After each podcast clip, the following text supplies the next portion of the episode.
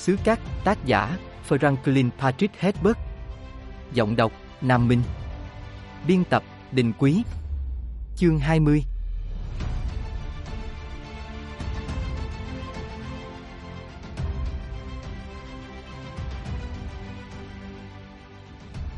Araki truyền dạy thái độ của con dao, chặt đứt cái không hoàn chỉnh và nói: "Giờ thì nó hoàn chỉnh rồi, vì nó được kết thúc ở đây."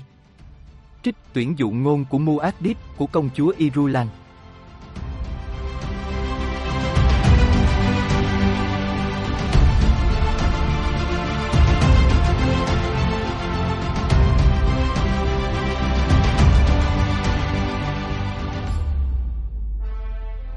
Một người mặc quân phục Hakon lao thốc vào, dừng lại ở cuối sảnh, nhìn Diêu chằm chằm, chỉ liếc qua đã ghi nhận hết, cái xác của Mết, hình dáng công tước nằm sóng xoài, Diêu đang đứng đó.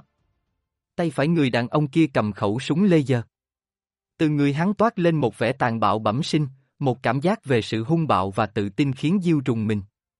Sardaukar, Diêu nghĩ. Căn cứ theo bề ngoài, hắn là một ba sa. Có lẽ chính hoàng đế phái hắn đến đây để giám sát mọi chuyện. Dù trong trang phục nào đi nữa thì vẫn không có gì che đậy được thân thế của họ. Ông là Diêu, gã đàn ông nói. Hắn nhìn với vẻ suy đoán cái vòng trường xúc trên tóc vị bác sĩ, nhìn chằm chằm vào vết xăm hình kim cương, rồi bắt gặp đôi mắt Diêu. Tôi là Diêu, bác sĩ nói. Ông có thể thư giãn, Diêu à, hắn nói. Khi ông vô hiệu hóa những tấm chắn bảo vệ ngôi nhà thì chúng tôi đã tiến vào ngay rồi. Mọi chuyện ở đây vẫn trong tầm kiểm soát. Công tước đây à? Đây là công tước. Chết rồi sao? Chỉ bất tỉnh thôi. Tôi nghĩ anh nên trói ông ta lại. Ông làm gì những kẻ kia rồi? Hắn liếc xuống tiền sảnh nơi thi thể Mết nằm đó. Thật đáng tiếc, Diêu lẩm bẩm. Tiếc, tên Sardaukar nhếch mép cười. Hắn tiến lên phía trước, nhìn xuống Lê Tô. Vậy ra công tước đỏ vĩ đại đây. Nếu ta có nghi ngờ gì về thân thế của tên này, thì câu nói đó cũng đã xóa sạch rồi, Diêu nghĩ. Chỉ hoàng đế mới gọi Atrix là công tước đỏ. Tên Sardaukar với tay xuống, cắt cái biểu tượng chim ưng đỏ trên đồng phục của Lê Tô. Một vật kỷ niệm nhỏ, hắn nói. Cái nhẫn có dấu riêng của công tước đâu. Ông ấy không mang trong người, Diêu nói. Ta thấy rồi, tên Sardaukar cáu kỉnh. Diêu cứng người lại, nuốt nước bọt. Nếu họ ép ta, đưa ta đến gặp người nói sự thật, họ sẽ phát hiện ra chuyện chiếc nhẫn, chuyện con tàu mà ta đã chuẩn bị, mọi chuyện sẽ hỏng bét. Thỉnh thoảng công tước gửi chiếc nhẫn cho người đưa thư như một vật để đảm bảo mệnh lệnh do chính ông ban ra, Diêu nói. Chắc hẳn là những tên đưa thư được tin cậy lắm, tên Sardaukar lẩm bẩm. Anh không trói ông ấy sao?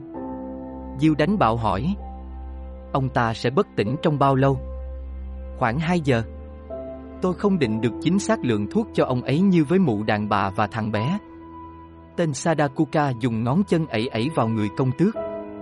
Dù ông ta có tỉnh thì cũng chẳng có gì phải sợ cả. Khi nào thì mụ đàn bà và thằng bé đó tỉnh lại? Khoảng 10 phút nữa. Sớm vậy sao? Tôi nghe nói nam tước sẽ tới đây ngay sau thuộc hạ của ông ấy. Ông ấy sẽ đến ngay. Ông chờ ở ngoài đi, Diêu. Hắn nhìn Diêu nghiêm khắc. Ngay bây giờ. Diêu liếc Lê Tô. Thế còn? Ông ta sẽ được giao cho nam tước, bị trói gô như miếng thịt quay trong lò nướng. Lại một lần nữa, tên Sardaukar nhìn hình xăm kim cương trên trán Diêu. Ông biết đấy, ông sẽ đủ an toàn khi ở trong hành lang. Chúng ta không còn thời gian để tán dóc nữa đâu. Tên phản bội à, tôi nghe thấy tiếng những người khác đang đến rồi. Tên phản bội, Diêu nghĩ. Ông hạ thấp cái nhìn, hãy vào người tên Sardaukar trong khi bỏ đi, biết rằng ông đang nếm trước cái từ mà lịch sử sẽ ghi lại về ông, Diêu, tên phản bội. Ông đi qua thêm nhiều xác chết trên đường tiến về phía cổng trước, vừa đi vừa liếc chúng, sợ rằng một trong những xác đó có thể là Paul hoặc Jessica. Tất cả xác chết đều là lính của gia tộc hoặc mặc đồng phục Hakon. Bọn lính Hakon cảnh giác nhìn ông chằm chằm khi ông từ cổng trước hiện ra, đi vào bóng đêm được soi sáng bằng ánh lửa. Hàng cây chà là dọc đường đã bị đốt cháy để soi sáng cho ngôi nhà. Cột khói màu đen từ đám mồi đốt cây bốc lên trên xuyên qua những ngọn lửa màu cam. Tên phản bội đấy, có tiếng ai đó nói. hẳn là nam tước muốn gặp mày sớm đấy, một người khác nói. Ta phải tới được con tàu, Diêu nghĩ. Ta phải đặt ấn công tước vào nơi Paul sẽ tìm thấy được. Một nỗi sợ hãi xâm chiếm ông, nếu Idaho nghi ngờ ta hoặc trở nên nóng vội, nếu anh ta không đợi mà lại đi đến đúng nơi ta đã bảo anh ta, thì Jessica và Paul sẽ không tránh khỏi bị chém giết. Đến cái sự giảm nhẹ nhỏ nhoi nhất cho hành động của ta cũng sẽ không thực hiện được. Tên lính Hakon thả tay ông ra, nói, đứng đợi đằng kia, tránh đường ra. Bất ngờ, Diêu nhận thấy mình như kẻ vứt đi ở cái nơi hủy diệt này, không được dành cho bất cứ cái gì, không được nhận thậm chí đến một chút thương hại nhỏ nhoi nhất. Idaho không được thất bại. Một tên lính khác va mạnh vào ông, quát lên, này ông kia, tránh xa đường ra. Ngay cả khi lợi dụng được ta, chúng vẫn khinh thường ta. Diêu nghĩ. Ông thẳng người lên khi bị đẩy sang một bên, lấy lại chút tư thế đường hoàng của mình. Đợi nam tước đến, một tên sĩ quan cáu kỉnh nói. Diêu gật đầu, đi dạo dọc con đường trước nhà với vẻ tự nhiên được kiểm soát, rẽ ở góc đường rồi bước vào bóng tối ngoài tầm soi sáng của hàng cây đang cháy.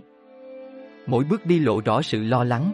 Diêu vội và tiến về phía sân sau dưới phòng kín nơi con tàu đang đợi. Con tàu đã được bố trí ở đó để đưa hai mẹ con Paul đi. Một tên lính gác đứng bên cánh cửa đang mở ở phía sau nhà, tập trung chú ý vào tiền sảnh được chiếu sáng và những tên lính đang đóng mở cửa sầm sập ở đó, tìm kiếm hết phòng này sang phòng khác. Bọn chúng mới tự tin làm sao chứ?